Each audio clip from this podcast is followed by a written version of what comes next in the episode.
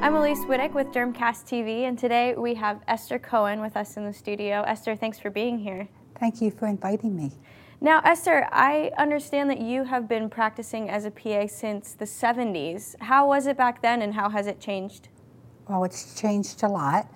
First of all, when I entered the PA profession and graduated from PA school in 1974, the NCCPA did not exist. They did not exist until 1975. So I was actually practicing as a physician assistant for a year before I ever took our boards.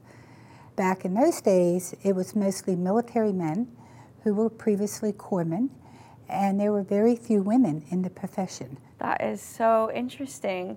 And and I know that you're practicing currently in Maryland and yes. maybe you have a historic legacy in Maryland as a PA. Do you want to tell us about that? In 1974, when I graduated from PA school, which was associated with Johns Hopkins, we did not have any legislative documentation to even work in the state.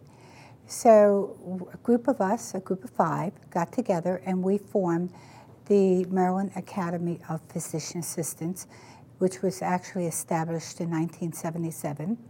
And I am a past president of the Academy in 1993.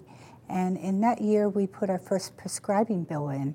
Of course, it took five years to get it, you know, developed and approved through legislation. But in 1973 is when the actual bill was first submitted. Wow. And I understand that you are in Maryland for the SDPA now as well, working with the SDPA. What's your role there? I was practicing since 1974 as a PA. 1980, Johns Hopkins Hospital, again, was looking for a PA in dermatology and I filled that role. So I was the first physician assistant to work in dermatology in the state of Maryland. Wow. And you've recently received a quite prestigious award. Will you tell us about that? I, I did, thank you. At the Maryland Academy of Physician Assistants annual meeting, I was just nominated and given a plaque for the Physician Assistant of the Year. Wow, congratulations. Thank you. Well, thank you, Esther, for joining us today. Thank you.